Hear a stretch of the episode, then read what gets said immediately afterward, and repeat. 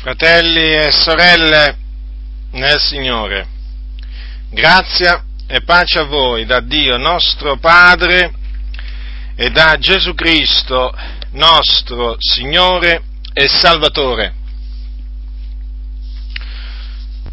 Ora, quando nel 1947 si costituirono le Assemblee di Dio in Italia, alcune comunità in Sicilia, oltre a non aderire all'associazione Assemblea di Dio in Italia, formarono un comitato denominato la vera fede pentecostale, fino a che nel 1958 si costituirono sotto il nome di congregazioni cristiane pentecostali.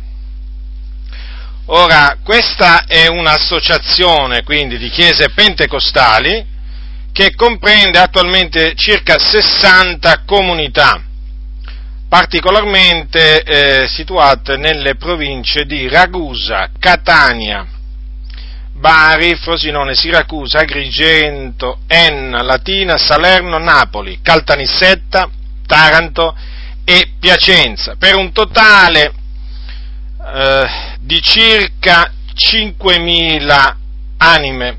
Questi sono i dati che posseggo io la loro sede è a Vittoria, in Sicilia, provincia di Ragusa, e hanno ottenuto il riconoscimento giuridico nel 2005. Sono una denominazione pentecostale trinitariana, credono nella Trinità, eh? il, il, il loro, i, i loro articoli di fede sono molto simili a quelli delle assemblee di Dio in Italia questo lo voglio specificare sin dall'inizio affinché le cose siano messe in chiare, affinché non nascano malintesi, equivoci di nessun genere. Ora, eh, quindi credono nella Trinità, quindi in un Dio uno e tri, un, un Dio unico e trino, credono nella distinzione delle persone del Padre, del Figlio e dello Spirito Santo, questo è l'articolo 2, e eh, all'articolo 3 credono che Gesù Cristo eh, è morto sulla croce per i nostri peccati. Ve lo voglio leggere così come l'ho, mm, l'ho trovato, il loro terzo articolo di fede. Crediamo che il figliolo di Dio è la parola fatta carne che assume, ma credo che si assunse, la umana natura in seno di Maria Vergine e così vero Dio e vero uomo, due nature in una sola persona, la divina e l'umana, e che perciò è l'unico Salvatore il quale realmente soffrì la morte non solo per la colpa primitiva ma anche per i peccati attuali dell'uomo. Quindi niente da dire, diciamo che eh, queste, questa, questa enunciazione è corretta, il problema è che all'interno eh, delle congregazioni cristiane pentecostali ci sono alcuni, dico alcuni, che sostengono che sulla croce del Golgota non morì solo il figlio, ma anche il Padre e lo Spirito Santo. Allora, i nomi di coloro che per certo so che sostengono questa eresia, perché di eresia si tratta, sono, il, allora, sono il pastore Umberto Trovato, pastore di una, appunto, di una chiesa delle congregazioni cristiane pentecostali, precisamente di quella di Siracusa, ma fino al 2009 era anche pastore della chiesa di Augusta. L'altro eh, pastore si chiama, sempre delle congregazioni cristiane pentecostali, si chiama Nicola Sulano ed è il pastore della chiesa di Augusta, che praticamente eh, questo Nicola Sulano è cresciuto ai piedi, usiamo questa espressione, di Umberto Trovato, quindi ha recepito i suoi insegnamenti. Ora lo ripeto, questi eh, due pastori sostengono, insegnano che sulla croce è morto, oltre che al figlio, anche il Padre e lo Spirito Santo. Sono chiari nel loro parlare. Quindi io sono altrettanto chiaro anche nel confutare, sarò altrettanto chiaro nel confutare questa eresia, perché lo ripeto, si, si tratta di una eresia, che devo dire a livello pentecostale, a livello di chiese pentecostali trinitariane, è la prima, la prima volta che, eh, eh diciamo che incappo in qualcuno che, pur definendosi trinitariano, crede una simile e sostiene una simile assurdità. Perché vedremo fra poco, vi dimostrerò fra poco, che mediante la Sacra Scrittura è inammissibile, è inconcepibile eh, sostenere una simile cosa, cioè che oltre al figliuolo sulla croce siano morti sia il Padre che lo Spirito Santo. Ora, io ritengo che questo sia frutto di una profonda ignoranza delle sacre scritture, profonda. Ora qui non è una questione personale perché io non ho niente di personale, ma qui è una questione dottrinale. Non si può eh, rimanere impassibili dinanzi a tali eresie, non si può rimanere indifferenti, perché qui, perché qui questa eresia va a intaccare l'Evangelo e dunque eh, bisogna confutarla pubblicamente e mettere in guardia coloro che hanno aderito a questa dottrina a abbandonarla immediatamente, è quella che io appunto farò. E vorrei, eh, vorrei precisare soprattutto a coloro che fanno parte eh, di, queste, di queste comunità, che quello che io faccio non lo faccio, diciamo, per motivi interessati, lo faccio per amore della verità, perché amo la verità che mi ha reso libero e non sopporto che la verità venga soffocata con l'ingiustizia e la menzogna. Dunque mi sono trovato costretto eh, per l'ennesima volta a fare una confutazione. Ora vediamo, in base a quello che dice la Sacra Scrittura, chi è che è morto sulla croce? Cioè, chi è che è morto sulla croce? Solo il figlio? O oltre il figlio è morto anche il Padre e lo Spirito Santo? La Scrittura è inequivocabile a tale riguardo. Sulla croce è morto solo il figlio di Dio. Cominciamo da Isaia. Voi sapete che Isaia, il profeta, eh, un profeta e fu un profeta di Dio, era un profeta di Dio che parlò molto delle sofferenze del Cristo, del servo dell'Eterno, dell'unto, perché il termine Cristo significa unto. E voi sapete che in particolare di queste sofferenze ha parlato nel capitolo 53, o comunque quello che noi conosciamo il, essere il capitolo 53, perché vi ricordo che la Bibbia quando fu scritta, cioè quando i libri della Bibbia furono scritti, non avevano né i capitoli né i versetti. I capitoli e i versetti sono stati introdotti molto tempo dopo per facilitare la lettura e lo studio eh, delle sagre scritture. Quindi prendiamo il capitolo 53 di, Isai, di Isaia, e leggiamo, leggiamo alcuni versetti. Precisamente il versetto 6 che dice, noi tutti eravamo erranti come pecore, ognuno di noi seguiva la sua propria via e l'Eterno ha fatto cadere su lui l'iniquità di noi tutti. L'Eterno è Dio Padre, lui, quel lui in quella, in quel, eh, di cui si parla qua, è il servitore dell'Eterno, cioè il Cristo, il Messia. L'altro passo è questo, il versetto 10, ma piacque all'Eterno di fiaccarlo coi patimenti.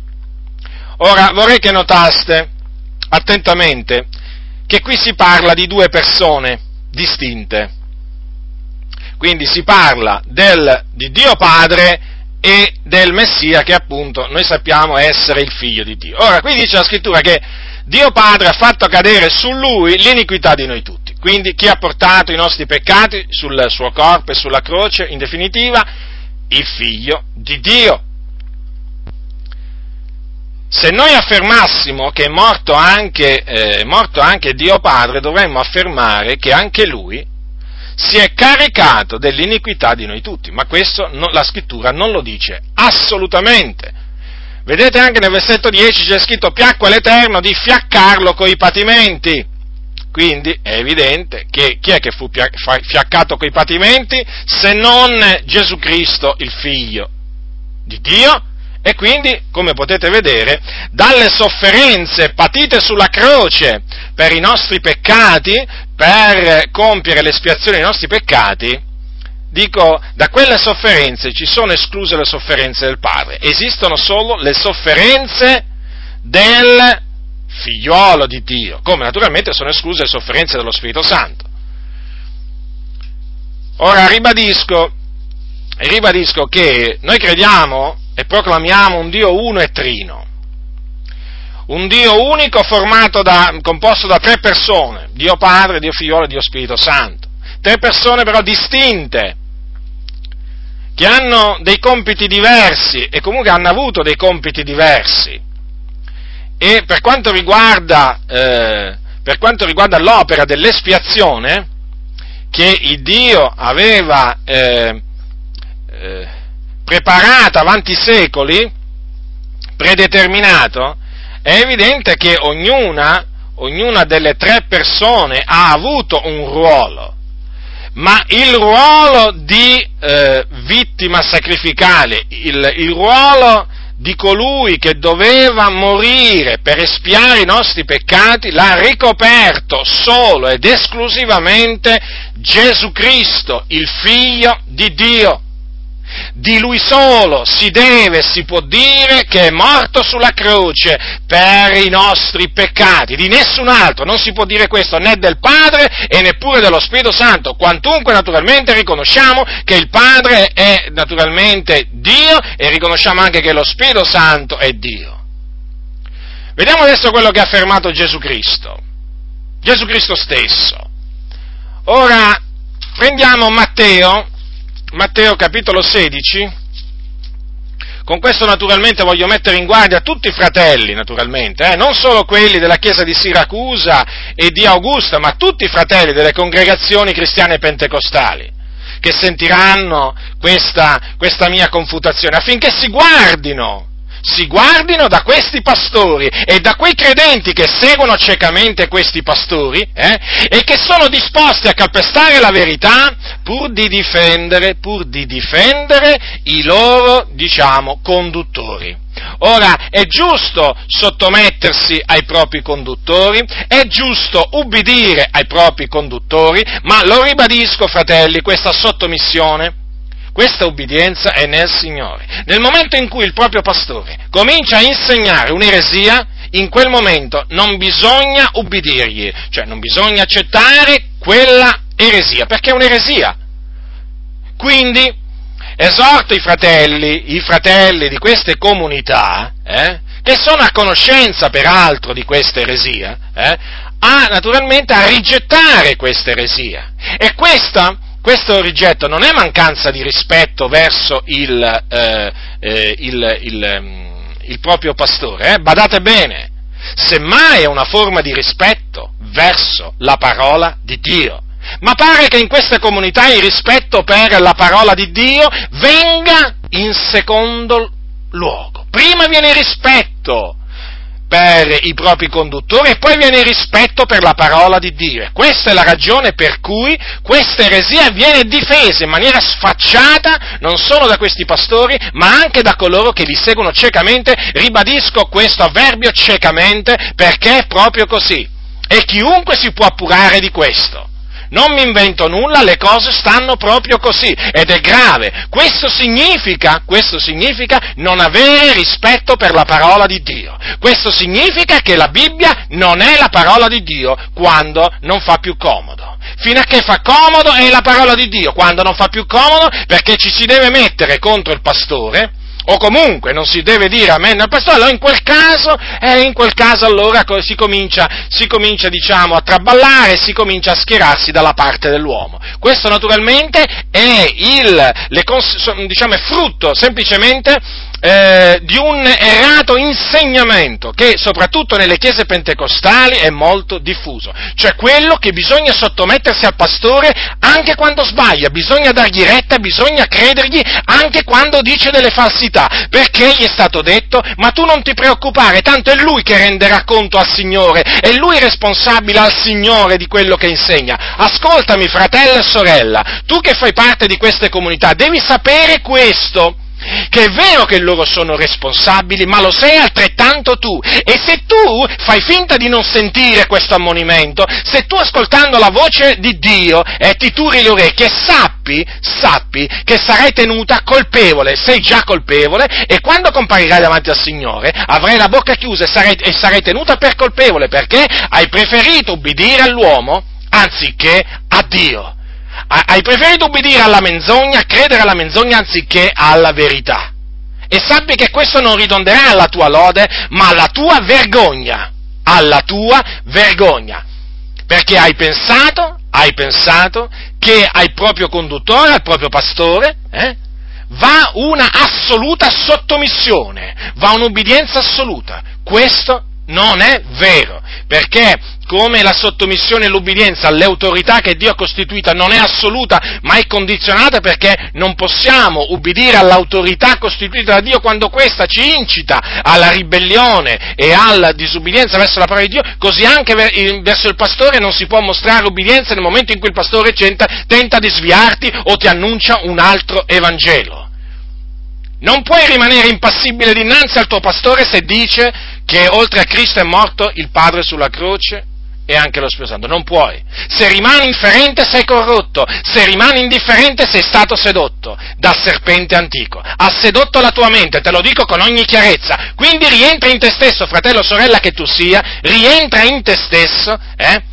Prendi le sacre scritture, esaminale attentamente per vedere se queste cose che ti dicono costoro stanno così. Ti renderai conto che non stanno affatto così stanno proprio in un'altra maniera. E quindi rigetta quello che ti insegnano a riguardo appunto de, eh, diciamo della morte, eh, della morte eh, di Gesù sulla croce, perché loro ci hanno aggiunto sia il Padre che il Fiolo, eh, sia il, ehm, sia, il, Padre che lo Spirito Santo. Allora vediamo, vediamo a Gesù. Veniamo a Gesù. Allora, Gesù, capitolo 16, capitolo 16, voi sapete che Gesù durante il ministero preannunciò diverse volte ai suoi discepoli che sarebbe andato a, Ger- mm, sarebbe andato a Gerusalemme e là avrebbe sofferto molte cose, sarebbe stato crocifisso e sarebbe risuscitato. Allora, 16-21 di Matteo, da quell'ora Gesù cominciò a dichiarare ai suoi discepoli che doveva andare a Gerusalemme e soffrire molte cose dagli anziani, dai capi sacerdoti, dagli scribi ed essere ucciso e risuscitare il terzo giorno. Ora, avete notato? Molto chiare le parole. Se voi prendete, diciamo, alcuni versetti dopo, al capitolo 17, versetto 22, troviamo lo stesso concetto espresso, però in una maniera leggermente diversa. Come essi percorrevano insieme la Galilea, Gesù disse loro, il figliol dell'uomo sta per essere dato nelle mani degli uomini, l'uccideranno e al terzo giorno risusciterà. Avete notato? Gesù disse che sarebbe morto lui. Lui sarebbe morto sulla croce, lui sarebbe stato ucciso, lui, singolo, e non altri con lui. Avete notato? Qui parlò del figliol dell'uomo, al versetto 22 del eh, capitolo 17 di Matteo. L'uccideranno, chi ucciderà? Uccideranno il figlio dell'uomo. E il figlio dell'uomo è Gesù Cristo. D'altronde, d'altronde eh, che eh, il Padre era escluso da questa morte, è evidente anche da quello che Gesù disse anche in un'altra circostanza. Prendete Giovanni capitolo 10. Giovanni capitolo 10, versetto 17. Gesù disse, per questo mi ama il Padre, perché io depongo la mia vita per ripigliarla poi. Notate attentamente. Quindi il Padre amava il figliolo, amò il figliolo perché il figliolo depose la sua vita, la sua, la sua, la sua, per ripigliarla poi. Dunque, non più vite, non furono deposte più vite, ma una vita sola, quella del figliolo di Dio. Ma non è chiaro? Io credo di sì. Io credo di sì, ma è chiaro per quello che ci vedono, purtroppo però alcuni non ci vedono, sono stati accecati, accecati da vani ragionamenti. Ora, in un'altra occasione, occasione, poco prima di spirare, quindi Gesù era sulla croce, eh, appeso sulla croce, stava nei tormenti, stava patendo, era sofferente. Vorrei farvi notare alcune parole che disse Gesù. Gesù disse diverse cose mentre era sulla croce, ma io mi vorrei concentrare su queste cose, su queste parole che ha detto, poco prima proprio di spirare, pochissimi attimi prima di spirare. Capitolo 23 di Luca, capitolo 23 di Luca, al versetto 46. E Gesù, gridando con gran voce, disse, Padre, nelle tue mani rimetto lo spirito mio. E detto questo, spirò. Ora, ma non è chiaro, ma non è chiaro che fu Gesù a morire qua. Certo che è chiaro. Infatti Gesù disse al Padre, rivolgendosi al Padre, nelle tue mani rimetto lo spirito mio. Ora, ma se il Padre fosse morto assieme a Gesù, ma Gesù, il suo spirito, ma nelle mani di chi l'avrebbe potuto rimettere? Nelle mani del Padre che moriva assieme a lui? Ma che ragionamento perverso è quello di attribuire, attribuire pure la morte al Padre? Ma è assurdo! È assurdo! Io mi meraviglio che ci siano credenti che abbiano dato retta e che abbiano la sfacciataggine di dire amen a questa assurdità e abbiano la sfacciataggine, il coraggio eh, di difendere, di difendere un'assurdità per, per paura, per paura di essere ripresi dai propri pastori. Ma vi rendete conto? Queste anime sono schiave, schiave di uomini tremano come delle foglie davanti a degli uomini. Ecco perché non osano dire che le cose non stanno così, perché hanno paura degli uomini. E chi ha orecchi da udire oda. Voi che state ascoltando, eh? Voi là di queste comunità, ve lo ripeto, chi ha orecchi da udire, oda. Prestate attenzione a come ascoltate. Ora, dopo che Gesù eh, morì e fu risorto, voi sapete che apparve, apparve a, a, ai suoi discepoli, a più riprese, diciamo, apparve a diversi dei suoi. Ora vorrei citare alcune parole che Gesù disse a quei due discepoli che erano sulla via di Emmaus. Ora Gesù apparve loro, voi lo sapete, e eh, naturalmente questi ancora non avevano creduto che Gesù era risuscitato, che Gesù il Nazareno era risuscitato, e, e Gesù a un certo punto, un certo punto eh, vista la loro incredulità, resisi conto della loro incredulità, perché appunto le donne, le donne in effetti avevano detto di aver avuto una visione d'angeli, i quali dicono che egli vive, ma loro non avevano ancora creduto allora Gesù disse loro, capitolo 24 di Luca, al versetto 25 e 26.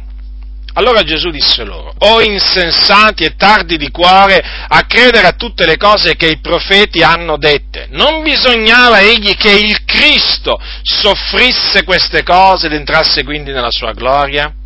Notate dunque?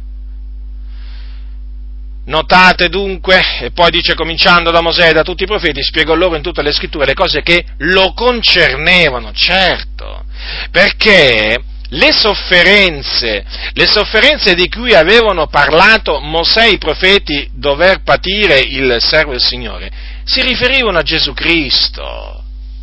È solo a Lui, infatti, vedete, Gesù disse non bisognava egli che il Cristo soffrisse queste cose ed entrasse quindi nella sua gloria. Quindi è escluso il Padre come è anche escluso lo Spirito Santo.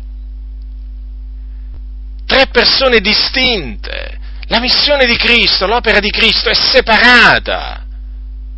Separata, nel senso, nel senso, è, fu un'opera distinta che fece Lui. È solo Lui. Certo, Gesù era Dio nei giorni della sua carne, ci mancherebbe altro. Eh, noi lo affermiamo. Non era solo uomo, era anche Dio, vero Dio e vero uomo. Ma non si può dire, basandosi su questo assunto, che sulla croce, lo ribadisco fratelli, non si può dire, è peccato dire che sulla croce, oltre Gesù Cristo è morto sia il Padre che lo Spirito Santo. È un'offesa, è un'offesa verso Dio Padre e verso lo Spirito Santo, perché è una menzogna. Mai né i profeti né Gesù né gli apostoli, come vedremo fra poco, si permisero mai di dire una cosa del genere, di sostenere una cosa del genere. Anche perché dire una cosa del genere sconvolge tutto il piano della redenzione, nasce una confusione che non finisce più. Già ce n'è tanta nelle comunità confusione, manca solo che ci si mette pure questa di eresia, per confondere ancora di più le anime. Voi pastori che sostenete questa eresia, abbandonateli immediatamente, smettete di insegnare questa menzogna. Avete sconvolto l'Evangelo, dovete rientrare in voi stessi, abbandonare immediatamente questa eresia. Ora, il Cristo, come ho detto prima, il Cristo significa l'unto, è l'unto di Dio. Quindi non è il Padre, è l'unto di Dio Padre, perché fu il Padre a ungere, cioè a mettere lo Spirito Santo sopra il suo figliuolo, sopra Gesù Cristo. Per quello è chiamato l'unto di Dio, o il Cristo di Dio. Tant'è vero che è scritto anche che, eh, che il, capo, il capo di Cristo è Dio. Ma sulla croce è morto Cristo, non il capo di Cristo. Il capo di Cristo rimase nei cieli, tant'è vero che voi sapete che Gesù peraltro sulla croce disse anche Dio mio, Dio mio, perché mi hai abbandonato? La ma, Eli Eli, la massa battani, questo. E se disse queste parole, evidentemente in quel momento il padre lo abbandonò nelle mani dei carnefici, ma perché così doveva avvenire. Ma come si fa a dire che sulla croce stava anche morendo il padre in quel momento, o stava soffrendo il padre, o che è morto il padre? Ma io rabbrividisco, rabbrividisco al solo pensiero che ci siano credenti che abbiano creduto a queste, a queste falsità. Ma dov'è il timore di Dio? Ma prendete la Bibbia, prendete la Bibbia lì ad Augusta, prendete la Bibbia lì a Siracusa, prendetela, non tenetela chiusa e investigatela, perché è grave quello che vi hanno fatto credere. È gravissimo. Ora, vediamo adesso quello che hanno detto gli apostoli, gli apostoli che sono stati con Gesù, in particolare Pietro. Cosa disse Pietro? Prendiamo, prendiamo la Sacra Scrittura al capitolo 2 degli Atti degli Apostoli. Sono veramente indignato, rattristato nel sapere veramente che ci sono pastori in mezzo a chiese pentecostali, anti, eh, in mezzo a chiese pentecostali trinitariane che sono riusciti a sedurre le anime facendogli credere persino questa diavoleria. Sono veramente rattristato. Capitolo 2 degli Atti degli Apostoli. È Pietro che parla. Dal versetto, dal versetto 22, uomini israeliti, udite queste parole.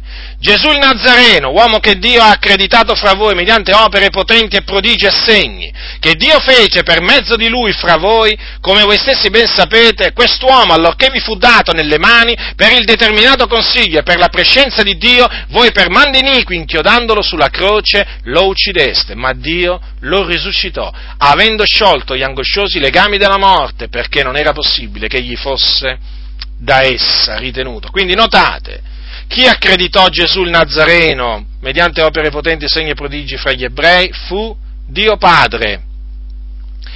Eh, e chi naturalmente eh, fu inchiodato sulla croce, chi fu ucciso? Gesù il Nazareno.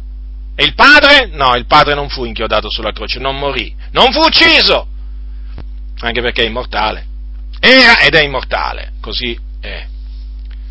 Che fece Dio? E Dio ebbe la sua parte, certo, quando lo risuscitò. Lo risuscitò dai morti. Vedete quindi? Il Dio Padre non morì perché doveva fare un'altra cosa. Doveva risuscitare il suo figliuolo dagli angosciosi legami della morte, perché non era possibile che che Gesù, il figlio di Dio, fosse ritenuto dalla morte. Ma è così semplice. Qui stiamo parlando dell'Evangelo, stiamo parlando. Non di un messaggio oscuro ai santi, ma dell'Evangelo. Hanno sovvertito persino l'Evangelo là in Sicilia. Ora, sempre Pietro, sempre Pietro al capitolo 3, Atti degli Apostoli, dal versetto 13. Ecco Pietro che parla agli ebrei ancora. È scritto, il Dio d'Abramo, di Isacco e di Giacobbe, il Dio dei nostri padri, ha glorificato il suo servitore Gesù, che voi metteste in mano di Pilato e rinnegaste dinanzi a lui, mentre egli aveva giudicato di doverlo liberare. Ma voi rinnegaste il santo ed il giusto e chiedeste che vi fosse concesso un omicida e uccideste il principe della vita che Dio ha risuscitato dai morti del che noi siamo testimoni. Ora notate che colui che fu ucciso fu il principe della vita, cioè il santo e il giusto, cioè Gesù Cristo. E che ancora una volta Pietro conferma che la parte che ebbe il padre fu quella di resuscitare il suo figliolo dai morti, non quello di essere ucciso e essere messo a morte sulla croce. Due cose differenti quindi fecero.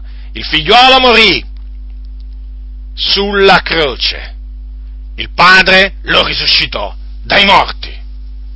Lo ripeto, fu il figliuolo solamente a morire sulla croce per i nostri peccati e il padre dopo tre giorni lo risuscitò dai morti. Perché dovremmo dire se era morto pure il padre? Che il padre a chi l'ha risuscitato poi il padre? Ma se anche il Padre morì sulla croce, come voi dite insensati che non siete altro, ma se anche il Padre morì, ma al Padre chi l'ha risuscitato? Ma vi rendete conto dell'assurdità che dite? Ma riflettete, ma riflettete, ma qualche secondo, qualche minuto, qualche ora, ma riflettete, fratelli e sorelle siete stati ammaliati, siete stati ingannati, come erano stati ingannati i Galati. Così voi siete stati ingannati, voi che avete creduto questa eresia. Ah, ma noi dobbiamo obbedire all'unto dell'Eterno. Vabbè, ammettiamo che sia un unto dell'Eterno, ma che c'entra questo? Ma che c'entra? Ripeto, l'ubbidienza è nel Signore, non si può accettare quando Pietro, quando Pietro, che era un unto dell'Eterno ad Antiochia, si mise a costringere eh, i gentili a giudaizzare, e non è che l'Apostolo Paolo disse, ah ecco l'unto dell'Eterno, e io non mi permetto, non mi permetto di riprenderlo, ehi, come mi potrei permettere di riprendere l'unto dell'Eterno? Lui, Pietro, colui a cui Gesù disse, tu sei Pietro, su questa pietra edificherò la mia chiesa, ti darò le chiavi del regno dei cieli e così via. Ma Paolo così ragionò, ma Paolo così Così ragionò, no, Paolo lo riprese davanti a tutti, perché Pietro, mediante le sue parole, eh, aveva sviato delle anime, persino Barnaba.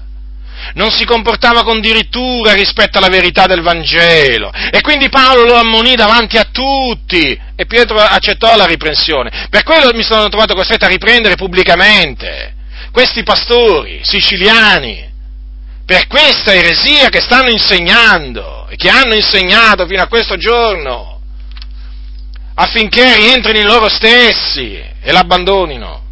Ora vediamo un altro apostolo, Giovanni, il discepolo che Gesù amava, capitolo 4 di primo Giovanni, capitolo 4 della prima epistola di Giovanni, il discepolo che Gesù amava, capitolo 4, versetto allora, eh, 10? 10. In questo è l'amore, non che noi abbiamo amato il Dio, ma che Egli ha amato noi e ha mandato il suo figliolo per essere la propiziazione per i nostri peccati. Dunque vedete, il Padre ha mandato nel suo grande amore il figliolo per fare che cosa? Per farlo diventare che cosa? La propiziazione per i nostri peccati. In che maniera? Mediante la morte sua sulla croce.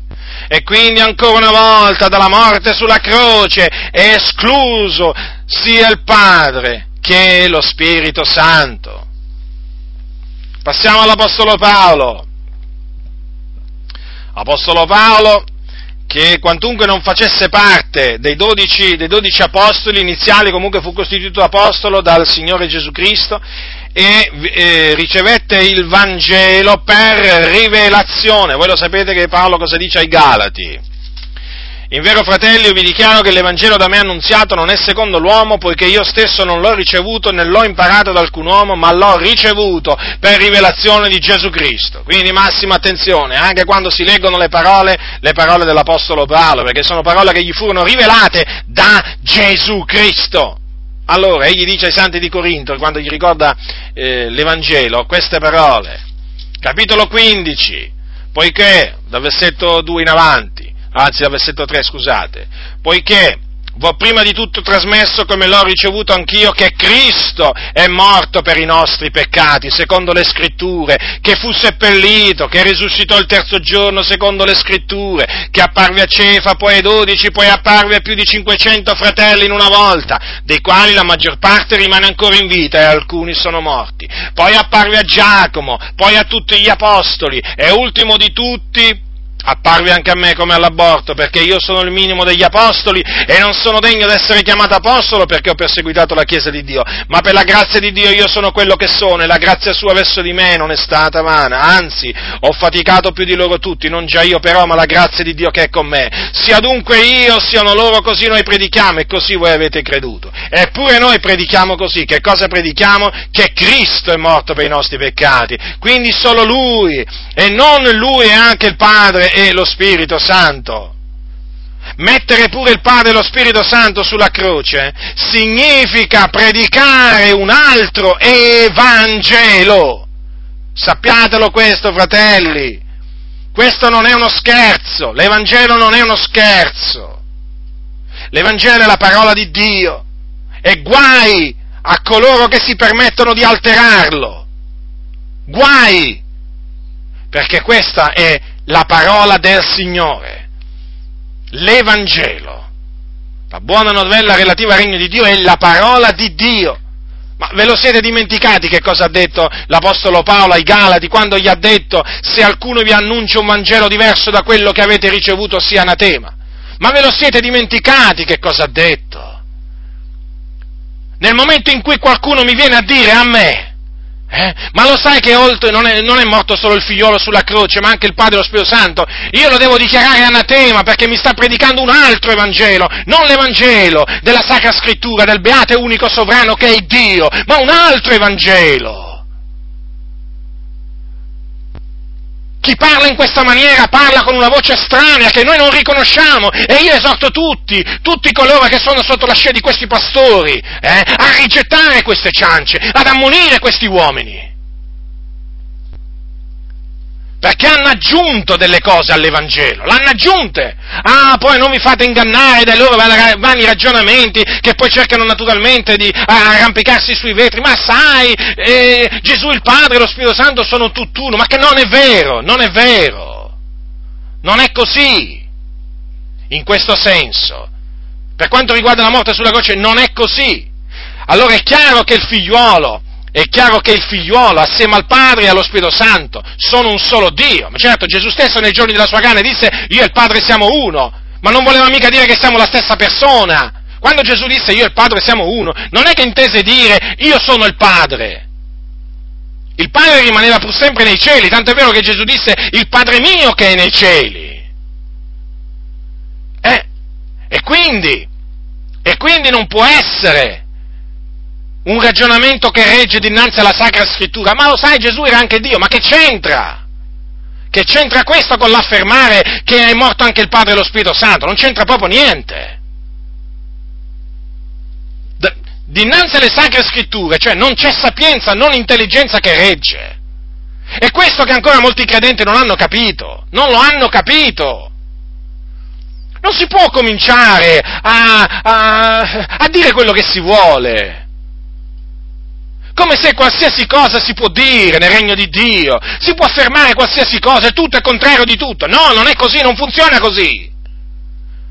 Io non sono stato ammaestrato così da Cristo. Io sono stato ammaestrato a rigettare tutto quello che non è scritturale.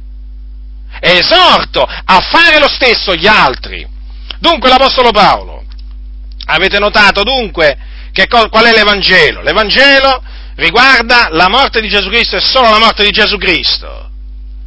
Ora, per confermarvi appunto che è in virtù della morte de, di Gesù Cristo e solo della sua eh, morte che noi siamo stati salvati e che quindi non esiste morte del Padre, non esiste morte dello Spirito Santo, non esiste. Proprio dimenticatela, cancellatela dalla vostra mente se, se questa idea è penetrata. Vi voglio leggere alcuni passi ai Romani. Paolo ai santi di Roma disse queste parole, al capitolo 5.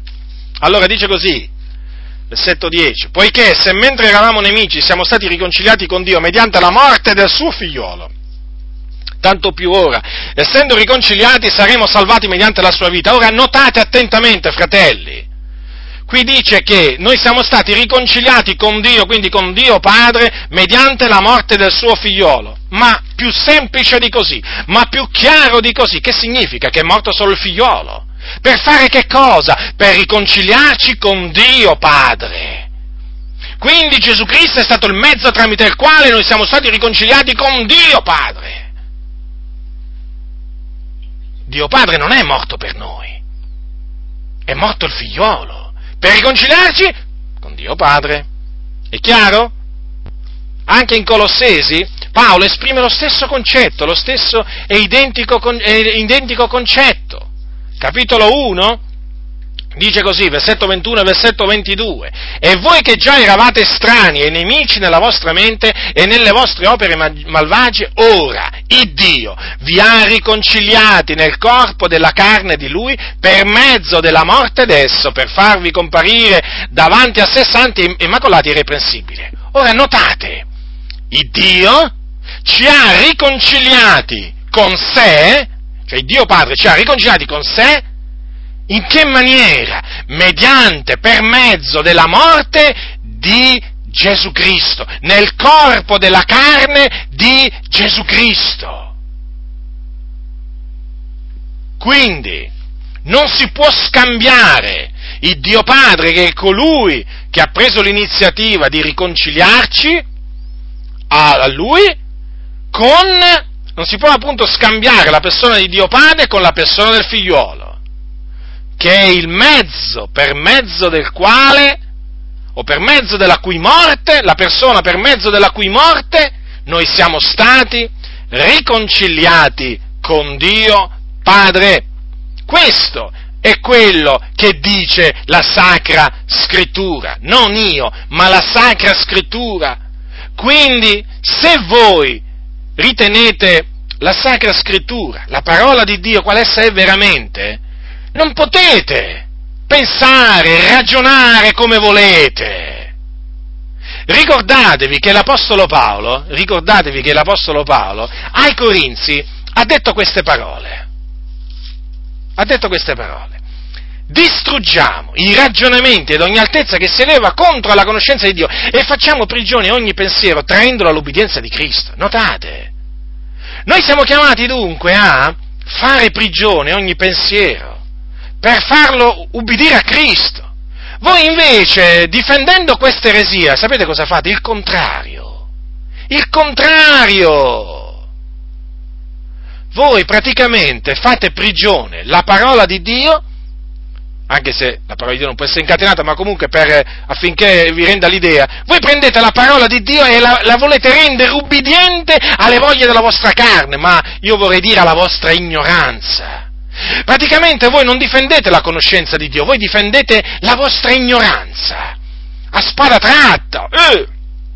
E guai a chi vi contesta. Tu sei qui, tu sei dal diavolo. Ma cosa stai dicendo? Quello è l'unto dell'Eterno. Continuate, continuate così. Vedrete dove andrete, vedrete dove andrete. Vedrete.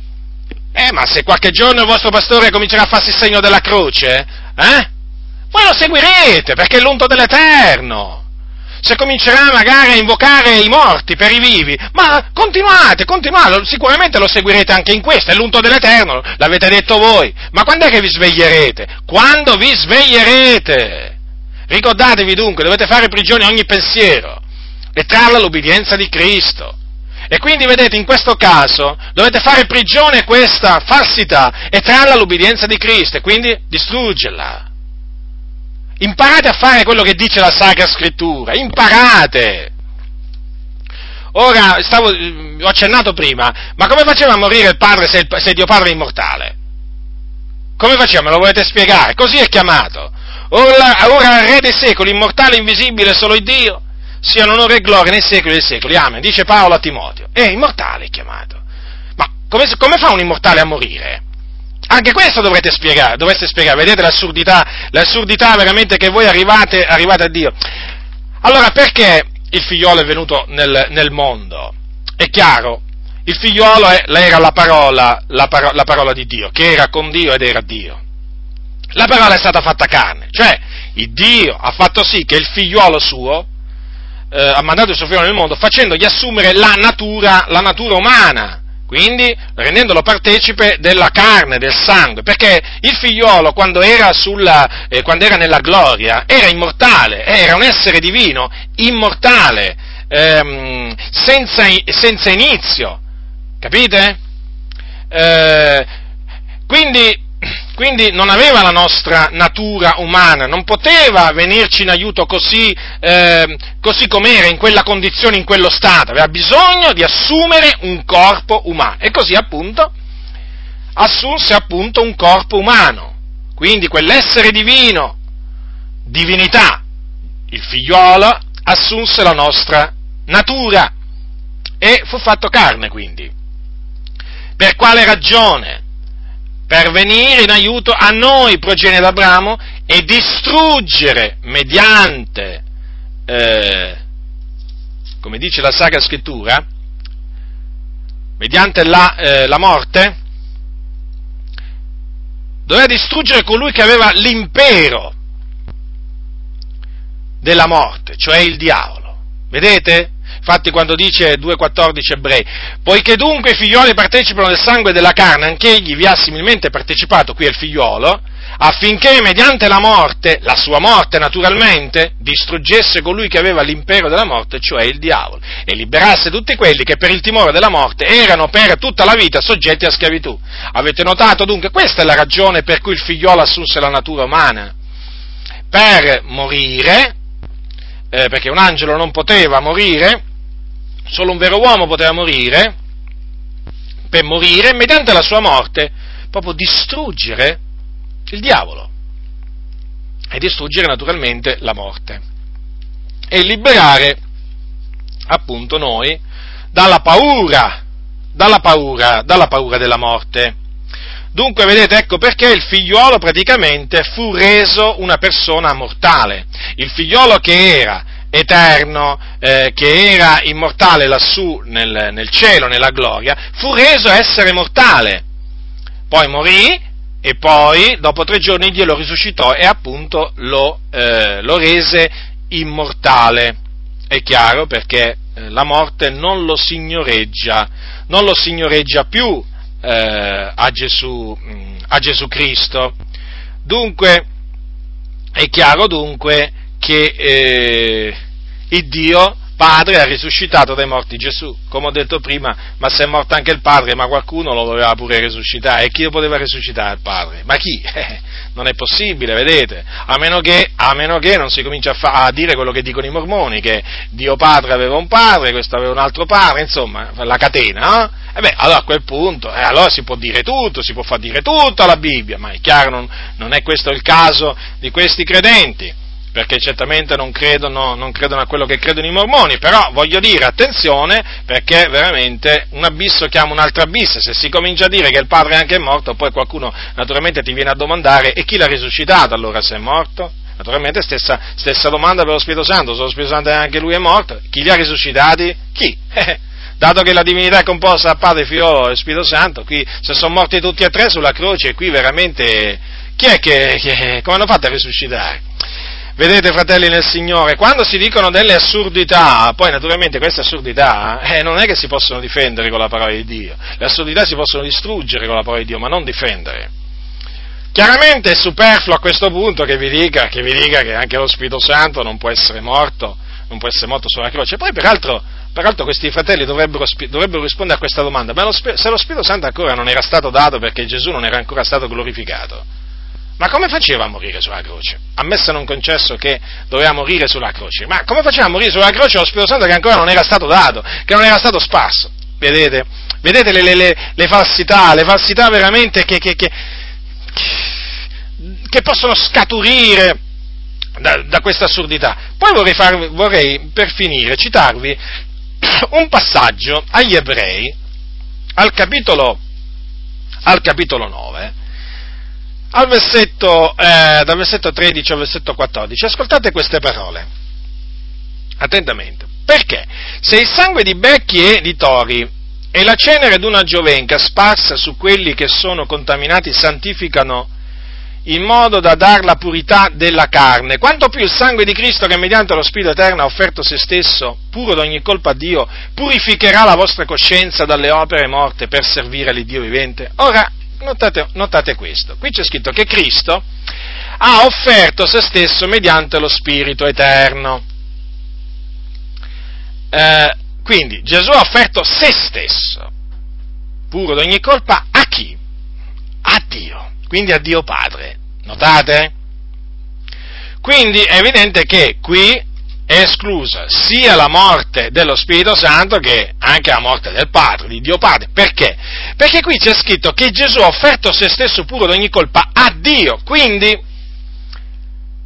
eh, se Dio fu il destinatario, chiamiamo così, dell'offerta che fece Gesù Cristo mediante il suo corpo, non poteva essere nello stesso tempo l'offerta stessa.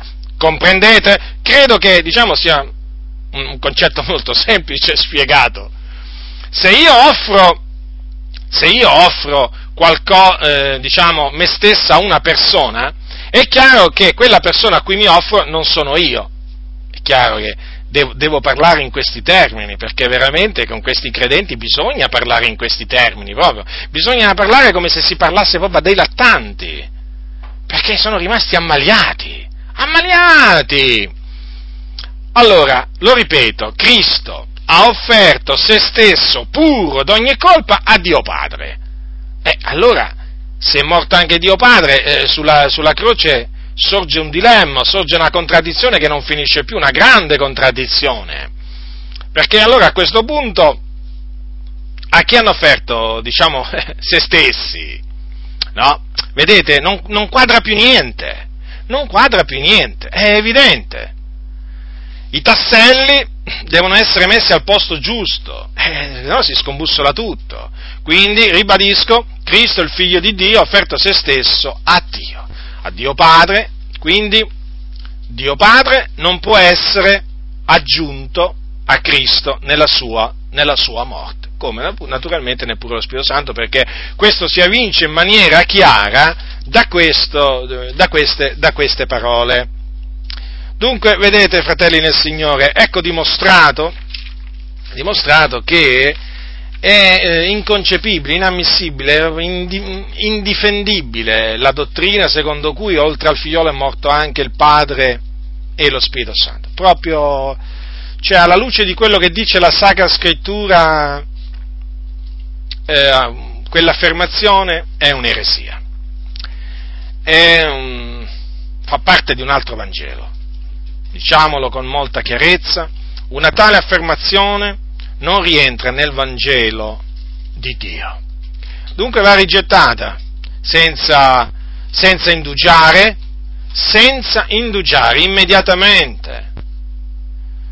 Ehm, questo naturalmente lo si deve fare non per far piacere al fratello Butindaro, perché io sono niente, io sono solo uno strumento nelle mani di Dio che fa quello che il padrone comanda, ma per amore del Signore e per amore della verità. Chi ha amore per la verità, la menzogna eh, la rigetta. La Bibbia dice che il giusto odia la menzogna. Lo ripeto, il giusto odia la menzogna. Come si fa a stabilire se un'affermazione è menzogna? Bisogna vedere se quell'affermazione concorda con la Sacra Scrittura. Se non concorda, se ci va contro, è una menzogna e non bisogna avere paura o vergognarsi di definire la menzogna, eh? perché esiste la verità ma esiste anche, eh, esiste anche la menzogna. Eh? Cioè, non è che noi lo sappiamo bene noi credenti, d'altronde esiste il diavolo che è il padre della menzogna. E dunque non è che ci si deve meravigliare se di tanto in tanto nella Chiesa il diavolo introduce con la sua astuzia qualche, eh, qualche menzogna. Dunque la menzogna va rigettata. Proprio bisogna essere proprio tranquilli nel Signore, perché quando si è nella verità non è un, non è un problema, non costituisce un problema rigettare, rigettare, la menzogna. È un dovere quello di rigettare la menzogna, eh? perché la menzogna, ripeto, viene propinata dal nemico. E quindi, dato che la scrittura dice resistetegli, cioè resistete al, al, al, a Satana, è evidente che noi dobbiamo opporci alle menzogne. Invece sapete cosa sta succedendo in molti casi? Che ci sono credenti che si oppongono non alla menzogna, ma alla verità. Alla verità e a chi proclama la verità senza compromessi alcuno. Eh sì, quello sta succedendo oramai. Ormai certi credenti leggono la Bibbia, lo ribadirò sempre questo, al contrario. Dice resistete al diavolo, no, certi credenti resistono a Dio. Sì, sì, ma è così. La Bibbia dice che noi distruggiamo, distruggiamo i ragionamenti, ogni altezza che si leva contro la conoscenza di Dio. E ci sono certi credenti che hanno dichiarato guerra alla verità o a parte della verità. Sì, così, ormai. Cioè, ormai di che cosa ci si deve meravigliare? quando uno legge la Bibbia all'incontrario, cioè, voglio dire, ci si meraviglia di questo, non ci si deve proprio meravigliare. Però bisogna ringraziare Dio per tutti quei fratelli invece che la Bibbia la leggono, la leggono non all'incontrario, eh, perché il Signore gliela fa intendere. Gliela fa intendere perché si lasciano guidare dallo Spirito della verità, non solo nella comprensione di una cosa, ma anche delle altre cose. E naturalmente costoro hanno il compito, una volta scoperta la verità, di avvertire eh, coloro che eh, sono caduti vittima di qualche menzogna. È un dovere, è un dovere eh, questo di ogni credente, mettere in guardia il suo fratello, se vede che il suo fratello è caduto vittima di una seduzione, di un inganno, di avvertirlo, perché in questo si manifesta l'amore, se no dov'è l'amore? L'amore nella pratica si manifesta anche così, eh? come un padre dice a suo figlio non ti avvicinare a quel cane o non mettere la mano là, eh? non, insomma, un padre dice dà diversi ammonimenti, avvertimenti ai propri figli e perché lo fa? Per il loro male, no per il loro bene. E quindi anche tra di noi fratelli eh, ci dobbiamo avvertire gli uni con gli altri, esortando, ci dobbiamo esortare gli uni con gli altri, ammaestrare gli uni con gli altri, ammonire gli uni con gli altri. E quindi è evidente non è che dobbiamo solo perdonarci gli uni gli altri, sopportarci gli uni gli altri, no, dobbiamo pure ammaestrarci. Eh, però noto che certi credenti quando, quando li si ammaestra subito si inalberano, eh, si incattiviscono, si arrabbiano, oh, tu sei qui, tu sei, vuoi fare il maestro, tu, tu, sei arrogante, basta che alzi un po' la voce con costoro e sei già diventato arrogante, sei già diventato, ma quale arroganza? Sei già diventato il diavolo il diavolo in persona quasi, eh? Sì, sì, sì, sì, sì, sì, sì, sì, sì. E oramai, cioè, ci sono dei credenti che odiano veramente chi li riprende, eh? Eh, recentemente ci sono degli evangelici, ma gli evangelici, chiamiamoli così, vabbè, per un po' dargli una sorta di definizione, che mi hanno niente definito Bin Laden, cioè, cioè, sono arrivati a chiamarmi Bin Laden io eh, rimango meravigliato per la loro ignoranza e stoltezza, eh, cioè, ormai sono abituato ad essere insultato, però ancora, ancora, non c'era arrivato nessuno a definirmi Bin Laden, ci sono arrivati loro, e per quale ragione? Eh, perché? perché ho ripreso il loro pastore, perché gli ho dimostrato che il loro pastore li ha ingannati su alcune cose, quindi loro che fanno? Dato che devono ubbidire all'unto dell'Eterno, che è il, il loro pastore, eh, che poi loro peraltro chiamano padre, eh, il loro padre, eh, dimenticandosi poi che non dobbiamo chiamare nessuno sulla terra nostro padre, perché uno solo è il nostro padre è, è il nostro padre che è nei cieli, ma comunque. Alla fin fine, chiaramente, nel confutare il loro amato, beneamato pastore, è chiaro che io me li sono fatti nemici tutti quanti e allora adesso eh, diciamo, si stanno proprio sbizzarrendo proprio a offendermi in tutte le maniere, ma io, cioè, io sopporto, a me personalmente sono contento di soffrire a motivo di giustizia, però perché vi ho, vi ho citato questo, questo diciamo, esempio abbastanza, abbastanza fresco? Eh, di, di, stoltezza, per farvi capire oramai a che punto arrivano certi credenti. Sono diventati così schiavi dei loro pastori, così succubi, sono stati proprio così ammaliati che non importa quale voce si levi contro il loro pastore, veramente, eh, alla fin fine loro lo difendono a spada tratta e ti vengono addosso veramente in una maniera con, con veemenza, con una furia veramente, sono, sembrano veramente dei tori infuriati, dei tori infuriati, dei cani inferociti, ma una cosa veramente. Ma tu, voi, considerate, voi considerate che ci sono, eh, eh, ci sono dei testimoni di Geova e dei cattolici romani che mi trattano con più benevolenza di quanto fanno di questi qua, eh? Sono sempre i miei avversari, certamente, non è che mi vogliono bene, però certo quanta odio vedo che veramente ci sono certi evangelici che li hanno superati i cattolici. Ci sono certi evangelici che hanno un odio verso di me che veramente supera quello che hanno i, i cattolici, i testimoni e i mormoni messi assieme. Eh, le cose sono arrivate così. Perché? Perché tu li riprendi. Però chiama la riprensione, vedete, chiama la riprensione savio, chiama la riprensione, poi ringrazia chi lo riprende, e invece chi odia la riprensione naturalmente offende, fa a destra, eh. però chi ama la riprensione, eh, c'è una grande differenza tra chi odia la riprensione e chi ama, eh, chi ama la riprensione. Chi odia la riprensione è uno stolto, è uno stupido. Eh sì, eh sì, mentre invece chi ama la riprensione è savio, è savio di cuore. Allora, io spero vivamente e prego il Signore che questa eh, confutazione che ho fatto di questa eresia contribuisca a fare rientrare in se stessi sia il pastore Umberto Trovato, sia naturalmente l'altro pastore eh, Nicola Sulano e naturalmente tutti quei fratelli che hanno dato retta a queste, queste falsità. Questo è il mio desiderio, per questo ho fatto, diciamo, questa confutazione oggi, perché mh, desidero che eh, escano da questo, eh, da questo, inganno, da, questa, da questo laccio, perché questo è un laccio che il nemico gli ha teso e loro ci sono caduti dentro. Magari senza rendersene conto, però ci sono caduti dentro. E il mio desiderio è veramente che tutti loro escano da questo, da questo laccio e naturalmente anche coloro che magari eh, non sapendo in altre parti d'Italia o, o che ne so anche in altre parti del mondo eh, che io non so, eh, che, che, hanno dato anche loro retta a questa eresia, anche naturalmente per loro esprimo lo stesso mio desiderio, eh, è chiaro questo, perché è evidente che adesso ho menzionato due pastori, però eh, sicuramente ce ne sono anche altri, eh, che io non conosco, però Dio sa ogni cosa Dio sa ogni cosa. Quindi questo è il mio desiderio, questa è la mia, è la mia, è la mia preghiera. E quindi veramente esorto tutti coloro che hanno, per finire, per concludere, tutti coloro che hanno ascoltato questa confutazione a ritenere fermo il Vangelo così come vi è stato trasmesso, fratelli e sorelle. Cioè, ritenendo che Gesù Cristo e solo lui, qui devo puntualizzare, devo aggiungere pure questo, e solo lui è morto sulla croce per i nostri peccati, per le nostre offese. Fu seppellito e il terzo giorno Dio Padre lo risuscitò dai morti.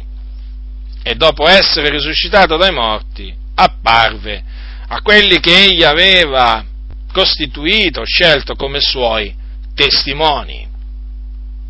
E dopo 40 giorni fu assunto in cielo alla destra di Dio Padre.